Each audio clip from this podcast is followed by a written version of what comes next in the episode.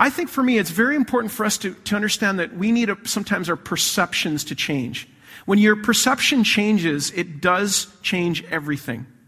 I'll give you an example. Um, we're on a series right now because what's important. It, these are the commandments. When a, a scribe came up and said, Jesus, tell us what's the commandments. And he said, to love God, love one another, and love others. And these are the commandments. To do this, well, that's what's important. But the challenge is how do we do it? Sometimes we need a perspective change to it. Now, what I mean by perspective is this. I'm going to show you this wonderful picture. Now, this picture, if you're on this side, you might be able to see it a little better than you on this side because you're at a little bit of an angle. But if you look at this picture, you should be able to see a butterfly. It's a 3D dimensional picture that there's a butterfly. You know, you might have to actually disorient your focus. I can see if I can do it. I've done this. Yep, right there it is again. Because I've kind of done this so many times, I literally can see it's a really cool little butterfly. It's really wild, actually. How many of you can see it? One person. So I thought. When I did this, my wife was like, I go, honey, can you see it? You guys will have a disadvantage. You literally have to go out and you have to, you have to unfocus your eyes and then you'll start seeing something weird. It, it's actually really hard. My wife was doing it. She literally like went cross-eyed and then she was like, I'm getting a headache. I don't know. And I was laughing. I'm like, okay, no, no, okay. So let's not stress out too much. There is a butterfly there. And you might be ripped if you're going, I can't see that stupid butterfly. Well, let's try this thing. There's another picture. This picture an artist drew on the ground and people were like, that is weird, man. What are you doing? Like they stared at it. They're looking at it. They're like, what's going? Like that guy there on the side, he was like, oh, what's this? Until suddenly somebody sat down at the, at the bench and took a photo and this is what they saw. Now that's a different picture, right? Is it different? Can you go back really quick, Ben? Back the other way. That's the other way. Back, back. Yeah, there we go. I once was blind, but now I see. Perception just suddenly alters everything. And this is what I think that if I was really honest, that seeing things different, I propose to you this is actually our greatest need. We need God to help us see and change our perspective to see what God sees in people. Think of what I just said. What does God see in people? What's important, we're talking about loving out. We've been talking about how we love God, how we love one another, but we're going to shift to loving out what, and what God sees. In Psalm chapter 8, David asks a question. The psalmist David says, which is fundamental, and it's this it's a life changing question. David, over 3,000 years ago, he was a shepherd boy, a poet, a psalmist, and a king, asked this question. This is what it reads. We're going to read with it. When I look at your heavens, the work of your fingers, the moon and the stars, which you have set in place, what is man that you are mindful of him? The Son of Man that you care for him? Yet you've made him a little lower than the heavenly beings and crowned him with glory and honor. You have given him dominion over the works of your hands. You've put all things under his feet all sheep and oxen, and also the beasts of the field, the birds of the heavens and the fish of the sea, whatever pass along the paths of the sea. O Lord, O Lord, how majestic is your name in all the earth. It's interesting. He gets to this crescendo of praising God when he asked a question. Because David is asking this. This is, this is what he's asking God, when I look at creation, why do you care? In particular, why do you care about man? David is asking a question. He's saying, why, why are, what's so valuable about me? What's so valuable about us? And it's a very profound question. I think if you actually thought about it, it could change our perception and our thought process if we think about it. It could alter a lot of things.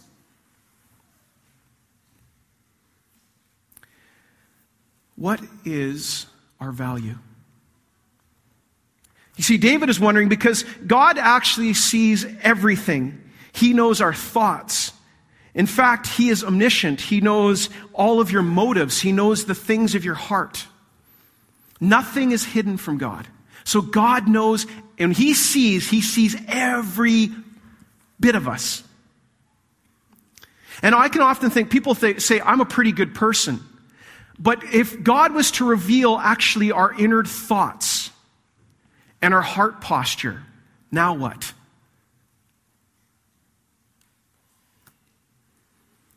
And you know what? If he started to do that, I would, I would venture to say that we as human beings are actually pretty selfish. We're, when you look at our core, there's something that's actually a little bit broken. I, I can say this because I was reading this article uh, that absolutely stunned me. I was, I was kind of flabbergasted as I was watching or reading through the news and this, you know, and, and you know, Google, they have these little things that come up as advertisements, and this one article shocked me. It said this In 2018, did you know, so this is only two years ago, the reality that 26 of the richest people on earth have the same net worth as the poorest half of the world's population. Let me explain by that. What it said is 26 people have the same amount of money or the net worth of 3.8 billion people.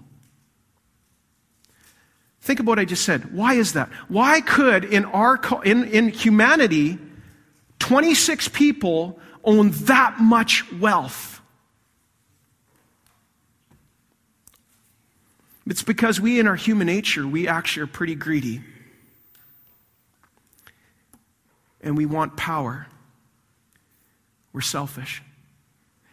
The other stat that threw me for a loop was this they said, Did you know that it actually, if they did a study, they said if we wanted to provide clean water, uh, food, and just basic medicine for the entire world, we actually know how much it would cost to do that. It would cost us $20 billion to do that for the year, to provide everyone with clean water, food, and some medicinal pro- things. That's it. 20 million. But this is the staggering part. That the cost that that is, is the same amount of money we spend on ice cream in North America. Whoa, like I, when I, I read that, I'm like, God, what do you see in us? as people. I don't get it. What, what, what do you see that's valuable? Because I think when I ask those questions, what is man that you're mindful of him? The Son of Man. I think we're pretty messed up.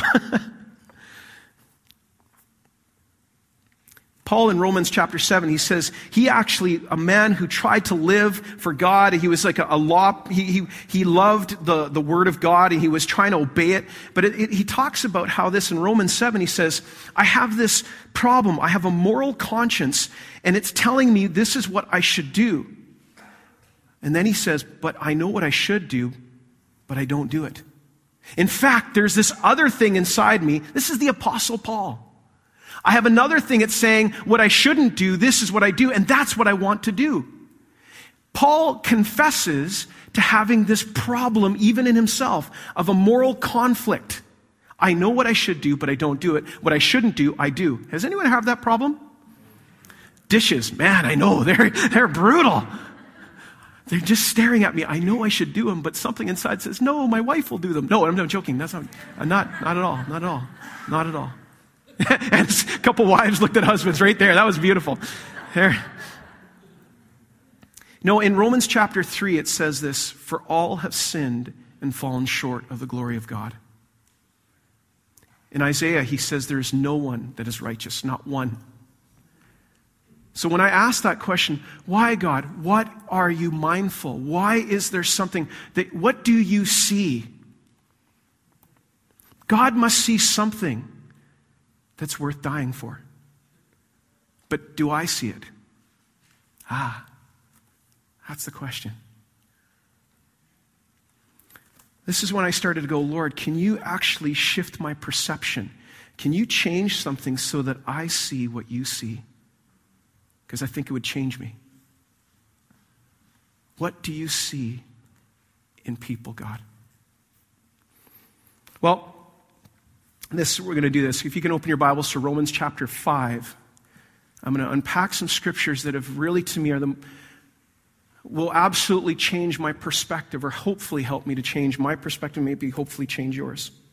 Romans chapter 5, we're going to read from verse 1, and the scripture verses are up there, so if you want to follow along, uh, feel free, but I encourage you read through with your device. So, chapter 5, verse 1. Therefore, since we've been justified by faith, we have peace with God through our Lord Jesus Christ. Through him, we also have obtained access by faith into his grace, in which we stand. And we rejoice in the hope of the glory of God. Not only that, but we rejoice in our sufferings, knowing that suffering produces endurance, and endurance produces character, and character produces hope. And hope does not put us to shame because God's love has been poured into our hearts through the Holy Spirit who has been given to us. For while we were still weak, at the right time, Christ died for the ungodly. For no one will scarcely die for a righteous person, though perhaps for a good person one would, would dare even to die. But God shows his love for us in that while we were still sinners, Christ died for us. Since therefore we have now been justified by his blood, how much more shall we be saved by him through the, from the wrath of God? For if while we were enemies, we were reconciled to God by the death of his son, how much, much more now that we are reconciled shall we be saved by his life? More than that, we, are re- we also rejoice in God through our Lord Jesus Christ, through whom we've now received reconciliation. What does God see? Well, these passages we read and say, oh, those are deep thoughts. Oh, they are deep. They are crazy deep. Because when you start to say, what is God seeing in mankind? It absolutely floors me what he says out of these verses. What does God see? God can do something that none of us can do. God does something that is absolutely profound. He sees into darkness and creates light. He has the ability to see something that is not even existent and making it happen. And he does that with you and I. And it starts by this. What does God see? He sees those justified and in peace with Him. Just think about that. He sees people justified and in peace with Him. Therefore, since we've been justified by faith, we have peace with God through our Lord Jesus Christ. Did you know that Jesus saw you saved before you were saved? That's what I'm getting at. God saw you were to be his child before you were even his child. In fact, before you were even born, because it says, since the foundations of the world, Christ was crucified. God saw that you went, you were meant to be his child. He saw it before you could even imagine it. Well, what does it mean to be justified? If God can see Eric as justified, I don't pick on Eric. Eric, you are justified. He, he picks on Aaron. Aaron, you are justified. What does that mean? What does it mean to be justified? Well, it means to be in right standing or being justified. It, justified is actually a legal term. It means it gives you the right or the qualification. You have the right to do this. Now, this is where it gets interesting. Jesus comes to Peter, James, and John, and he makes them his disciples. Now, why is this a challenge? I'll explain something to you with, which is we just think, oh yeah, he chose them. Well, or he did this. Well, no. Were, was Peter, James, and John qualified to be his disciples? Were they righteous enough to be his disciples? Now, if you read the same Bible that I am, I'm thinking, why on earth do you pick these guys?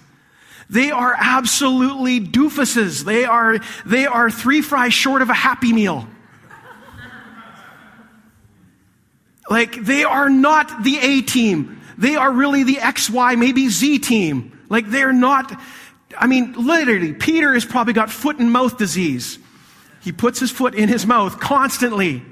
Why would you pick guys that have the name th- Sons of Thunder? Do they have bad gas? Like, what's the problem with them? Sons of Thunder. Like, do they just yell all the time? Like, yeah, that's why I got them on my team. They just yell at everybody. I mean, their disciples were this. They saw a couple people preaching or sharing Jesus. And they came up to Jesus and said, Jesus, We saw these guys preaching to the Samaritans. Can we call fire on them? You know, just God to come and kill them and destroy them? Yeah, that's my team. That's what I want. I want to bring those guys on, yeah. In fact, they're so unqualified because what we find in the, in the scriptures is this they all left him when he was at his greatest time of need. When he asked them to pray for even an hour, they couldn't keep awake. Peter would deny him three times. Why do you, why, what do you see in these men? They are not qualified, they are not justified. Yet Jesus sees something, he sees them justified. What qualifies these guys to be there? What makes it so they can? It's interesting in this. Jesus, the one who justifies them, says this in John 15, verse 16 You did not choose me, but I chose you and appointed you that you should go and bear fruit and that your fruit should abide, should abide, it should last. And whatever you ask the Father in my name, he will give it to you. What makes them qualified? Jesus chose them. That's all. What justification that they should be allowed to be disciples because he chose them. Think about that. Now, I want you to get into it. God is a God of justice. He knew that the price that would be paid, that would have to pay for them to actually be in relationship, they had no clue. Jesus hasn't gone to the cross yet. That revelation will come out. And they haven't received the baptism of the Holy Spirit, yet God sees them before this. Jesus sees and knows, He calls them.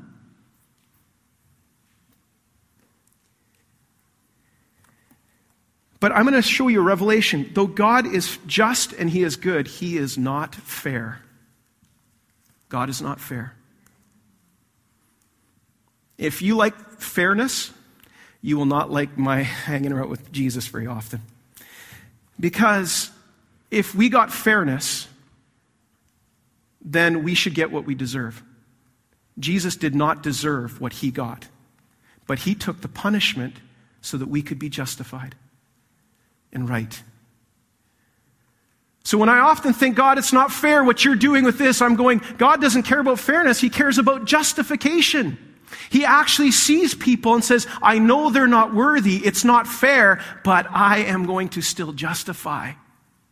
Think about that when you're looking at people. They deserve that. Yeah, if God's fair, but He's not we don't get what we deserve. Period.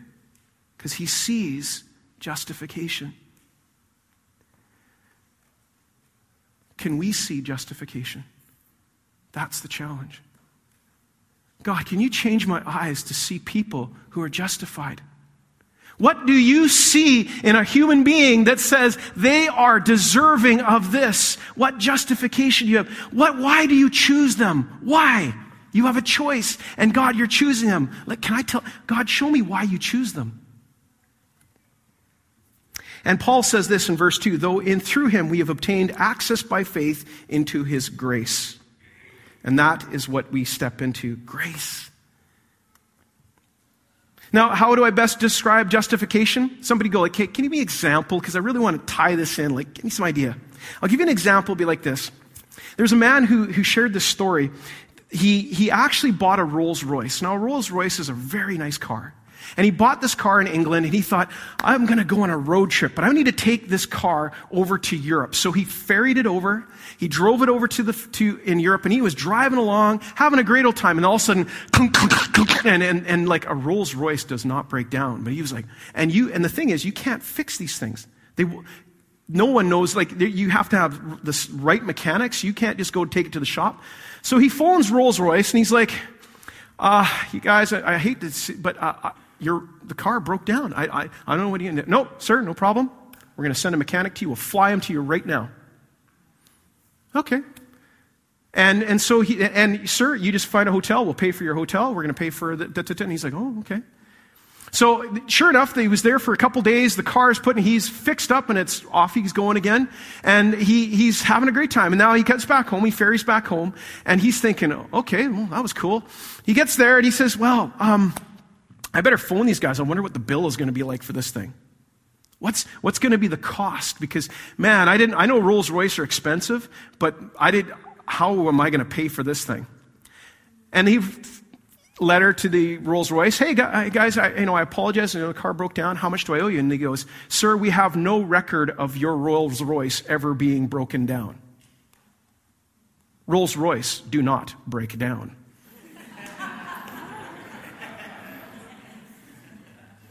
That's justification. Why would you do this? Not for you, but because I have a really good repair system that I, I see a value in you. As if there was no record, no wrong ever recorded in you. That's a challenge because how often do I keep records of wrong? How often am I the first one to say, You remember that? You remember this? You remember that? This is why I think God needs to change my perspective. As far as the east is from the west, that's how far He has removed our transgressions from us. How often are we replaying our sins and the failures that we have of, of to one another or about other people? We need a fresh revelation of justification. I'm not saying you don't, you know, there aren't consequences for sin. I'm not saying that you're, you know, supposed to jump back in if someone's abusing. I'm not saying that. But the ability to say, I hold no record of wrong, which is a fruit of the Spirit. There's no record. God, can you help me to see what you see? You don't see any record. Help me to understand your justification. What does also God see? He sees those who are weak made strong. Verse 6. For while we were still weak, at the right time, Christ died for the ungodly. Wow. Have you ever been lost? Have you ever been lost? No man will admit to this, so don't worry about it, men. I, I know you won't put your hand up. No, no, no, never been, no.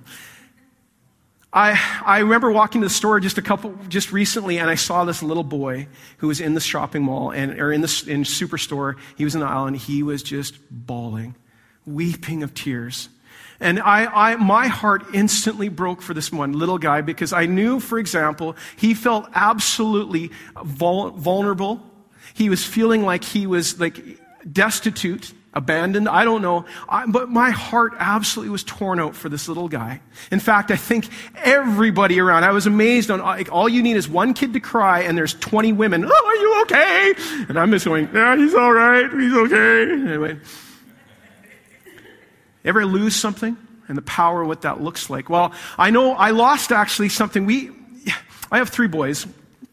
And my oldest is very responsible. He's the oldest child. The, the middle one, well, he, he liked to, he was just daring and crazy. But the, the youngest was a challenge because what the youngest liked to do, Jordan, when we were young, he liked to play hide and seek. So one day we were at the, uh, we were at, at doing some shopping and we we're at the, in, looking the clothing department. And then all of a sudden, Jordan's gone. Instantly, the fear and anxiety in a parent because my kid's gone. Jordan, where? Jordan, where's he? Jordan, hey, do you know where Jordan? We were like, we were running around this thing. We're like, can't believe And we're, we're freaking out. We're like, it's like, oh God. And we're like, somebody stole him. Somebody, should we call the police? Should we, should we get him? We're just going in absolute panic mode because we understood what was lost.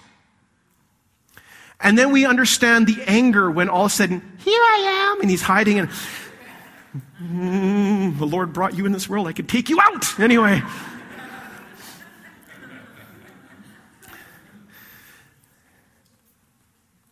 the staggering truth is that the God who sees, he sees those who are lost. And he feels like a parent when our kids are lost. Think about that.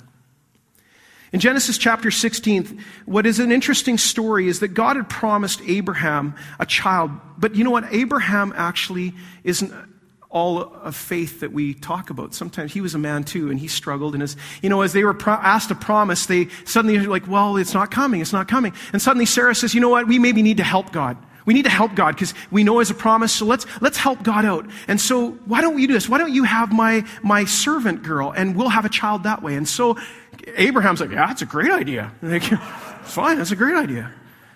And this is not God's promise, but he still does. Trying to help God out. And the result is Ishmael. Her servant gets uh, pregnant, obviously, but then what happens is Sarah, she's the one that comes up, she actually turns angry towards her servant.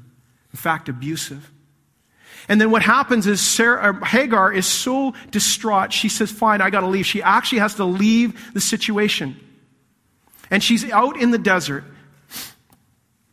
Now, think about it. After escaping a cruel and harsh punishment, pregnant without any support from the father or the child, Hagar must have absolutely felt helpless and alone. She doesn't have a single earthly friend. She's just grown up as a slave. She's done nothing wrong, and she's now being punished for, be, for obeying. This is about as how low life can get for some people. And Hagar is probably not thinking that the world isn't fair, but that God isn't fair, and that at the very least he's blind or unseeing. But in the midst of this, this is what happens. It's a touching and moving that God actually visits Hagar. And he says this.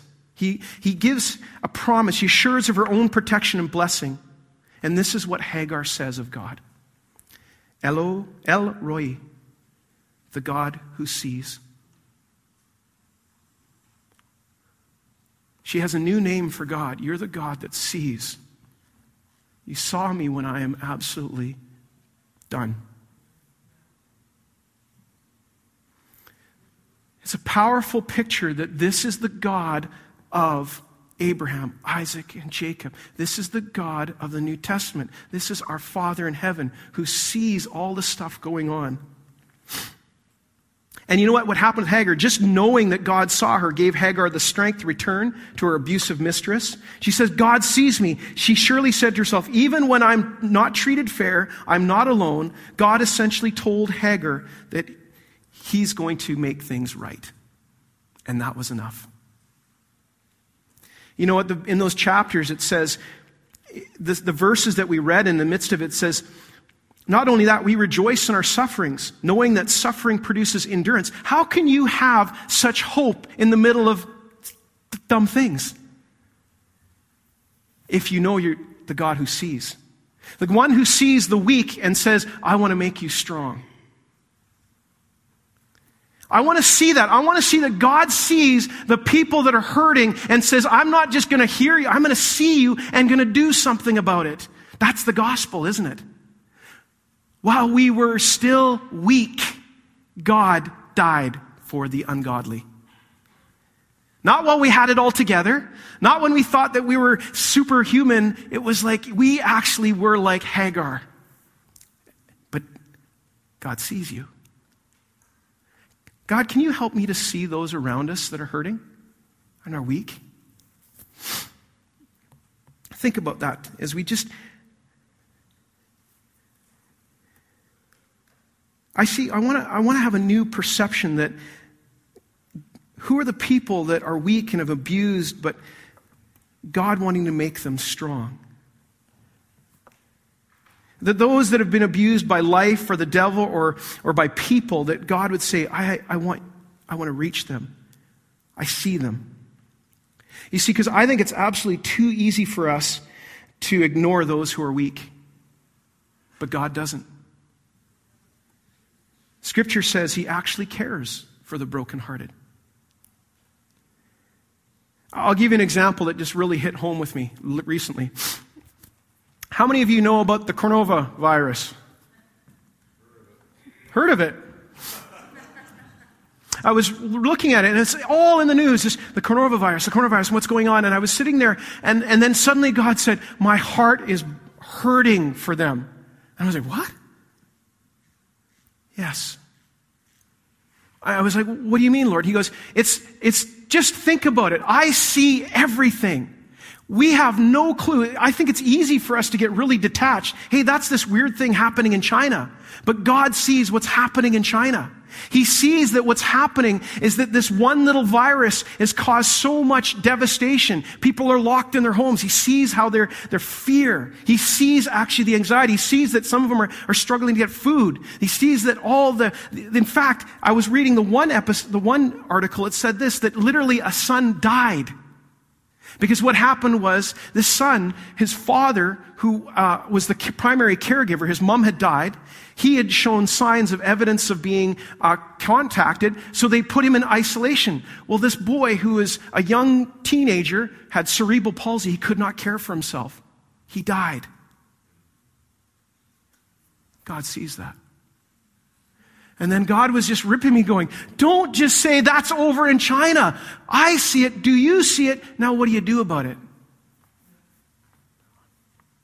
Let's stop. Let's pray for China right now. Father, I just want to lift them up to you.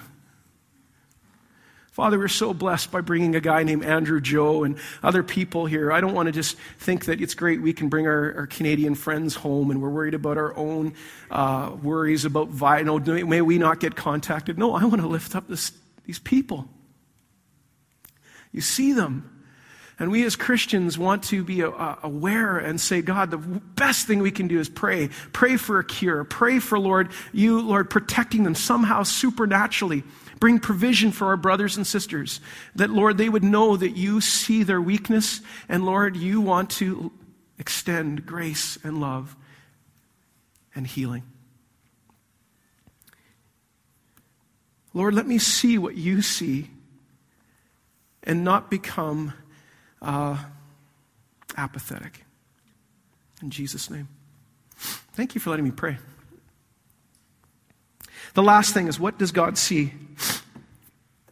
Those lost coming to know his unconditional love. But God shows his love for us that while we were still sinners, Christ died for us. And this passage is what's going to rock, well, it rocked me. God shows his love for us that while we were still sinners, Christ died for us. In Luke chapter 15, verse 1 to 17, it's a story about that it's in the Bible that what now it says this now that tax collectors and sinners were all drawing near to him. And the Pharisee and the scribes grumbled, saying, This man receives sinners and eats with them. And he told them this parable What man of you, having a hundred sheep, if he has lost one of them, does not leave the 99 in the open country and go after the one that lost, has lost until he finds it? And when he has found it, he lays on its shoulders, rejoicing. And when he comes home, he calls together his friends and his neighbors, saying to them, Rejoice with me, for I have found my sheep that was lost. Just so I told you, there will be more joy in heaven over one sinner who repents over 99 righteous persons who need no repentance. What? That. Now, I, I actually realized Dave just preached about this. Excuse me. Dave just preached about this a couple weeks ago about Sheepy Beepy. Remember Sheepy Beepy? And God brought me back to it, going, think about this parable, this story. This is what God feels about us. He sees something because He sees that we have been created. God created you and I, and we have value. When you understand that people, we are created, and they're not by chance, but with design and purpose. When you understand that something is, this God sees value in, and what I find interesting is, it's not that He didn't love the 99, He actually loves the 100. All the same. And He's rejoicing because He goes, I love all of them, and I want that one to be with the 99. This is a love that is absolutely unconditional. It's crazy. Really? I would think 99's good. It's called thinning the herd. I do that with my kids all the time. I'm thinking if I could just, you know, bring them a little couple out and they'll take a few out, it's easier, right? I'm joking. I'm joking. I'm not. Andrew and Nathan, Jordan, I, I love you. I said that as youth ministry all the time. I said, you know, we do these events and they go, why do you do these events? You're going to kill some kid. I said, just thinning the herd, just thinning the herd. It's all good. I'm joking. No, no, God doesn't think that way. He's thinking about the whole. He, in fact, the exact and intricate design for each of us individuals in this world. Do you know it takes 3.1 billion bits of information in your DNA? Can you just think of it? To make you takes 3.1 billion bits of information. And then it's what's crazy is each one is absolutely unique and individualistic. To think that we are created without purpose is like this. This would be the description what you just gave there. Imagine if I took a stack of dictionary or a stack of dictionaries, exploded them, and then out came a encyclopedia. You'd be like, that's not possible. Or I'll give you another example. It'd be like this. Imagine a tornado ripping through a garbage place, a garbage dump, and somehow all the parts come together to make a Boeing 57. You'd go, that's crazy thinking. No, it is crazy thinking. You'd say somebody have to design and put those pieces together. That's insane. Well, that's, that's to me what I believe is God saying, I, I literally created you. But because I have design and purpose.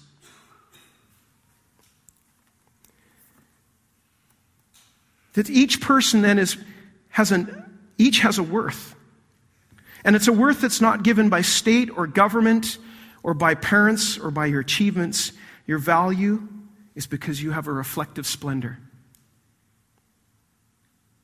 Created in the image of God. Now, let me explain this. Jesus gives us a revelation that I thought was absolutely profound of what he thinks about humans and mankind. A man came up to Jesus and said, Hey, Jesus, tell me what I should do. Is it right to pay taxes to Caesar? And, and, he's, and Jesus says, okay, give me a coin. Give me his coin. So what he does, he takes the coin and he says, whose image do you see on this coin? And, and the man says, Caesar. And he says, give unto Caesar what is Caesar's, but give unto God what is God's. And we all go, oh, good story. Ah, you're missing something. The man did not ask a question that we should ask. What's God's then? What's God's? And guess what Jesus would have said? Look in the mirror, and whose image do you see? And you'll know, give unto God what is God's.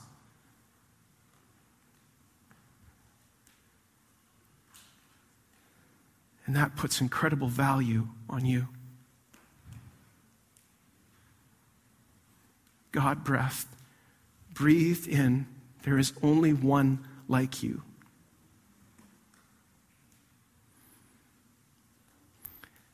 Why, God, do you love us? Why do you care? I don't know. But He created you, breathed in you. And every single human being, this is the neat thing, is individualistic. See, we don't get, we don't get lost in the sea of humanity because God sees each one like the stars. He can name them. He can count the hairs on her head. He can actually say, No, I have a plan and a purpose and identity, and, an, and I have everything in that for you. That is why I died for you. What an incredible value that God has on people. But let me just throw this God so loved me when I was still a sinner. You see, that part you don't want to lose because I could see, God, you love me when I was pursuing you, but that's not the truth. It's actually, a sinner is a person that's actually trying to go away from God. God is still loving people when they're saying, I don't want you, is what he's saying. And it takes an incredible vision and purpose to understand do I see people like that, the ones that are sinners, and God still loves them and has a purpose and a destiny for them. I was uh, absolutely floored with this. We were at our Salt and Light Central Conference, and Mark Hughes was preaching, and I'm going to steal this because I got challenged by it. Mark was talking about loving sinners and having a burden for them and, and an increase, seeing what God sees. And I was like, okay, yeah. And then this is what he gave this illustration with. He said, there's a pastor right now named uh, Craig Gross. Craig Gross is in LA, and Craig Gross is the one who started the Triple X Church. The Triple X Church is actually a ministry to reach to those that are in pornography, stuck with that. But Craig really wants to reach to those that are in the porn industry. So he's reaching out to prostitutes and all that. He has a heart for them because he says, I know what God sees in you that no one else sees. Well, the interesting thing is, Craig, because he's doing this ministry, connected with a guy named um, uh, Ron, I think it's Ron Jeremy, his right name? Yeah, Ron Jeremy. And I, I, love it because while we were enemies or reconciled to God through the death of his son, while we were enemies, this is what happened. Craig got to know this guy named Ron, and Ron was considered like the porn king of, and he was in all these things. And what happened is they actually had debate. Ron and and and Craig would ha- sit down, and they would tell why uh, what he would be opposed against uh, pornography and, and the sex trade thing and all stuff. And then Ron would share his thoughts. But the interesting thing is through this, Jer- Ron, uh, Ron said this. He goes, "You know what? I don't necessarily agree with this with Craig, but I will tell you something." He lives what he preaches. He actually lives what he preaches because he says that God has unconditional love and he shows it all the time because that guy still loves me. And you can see that they're actually friends. He converses with this guy as if he sees something that God sees that none of us could see while we were yet still sinners. Christ died. While we were enemies, we were reconciled. Lord, I, I want to ask that you would give us new eyes. I'd ask the worship team to come on up. You guys have been amazing. You know, as the world gets darker, my prayer is that the love of God in this church just continues to go, grow brighter. And I want to throw this one verse at you before as we close, and it's from the message to change our perspective. God, can you open my eyes and help me to see things new? The message, I love it because it says something like this. It goes, So if you are serious about living this new resurrection life with Christ, act like it. Pursue the things over which Christ presides. Don't shuffle along, eyes to the ground, absorbed with the things right in front of you. Look at this. Look up and be alert to what is going around going on around Christ. That's where the action is. See things from his perspective. Your old life is dead. Your new life, which is your real life, even though invisible to spectators, is with Christ in God. He is your life.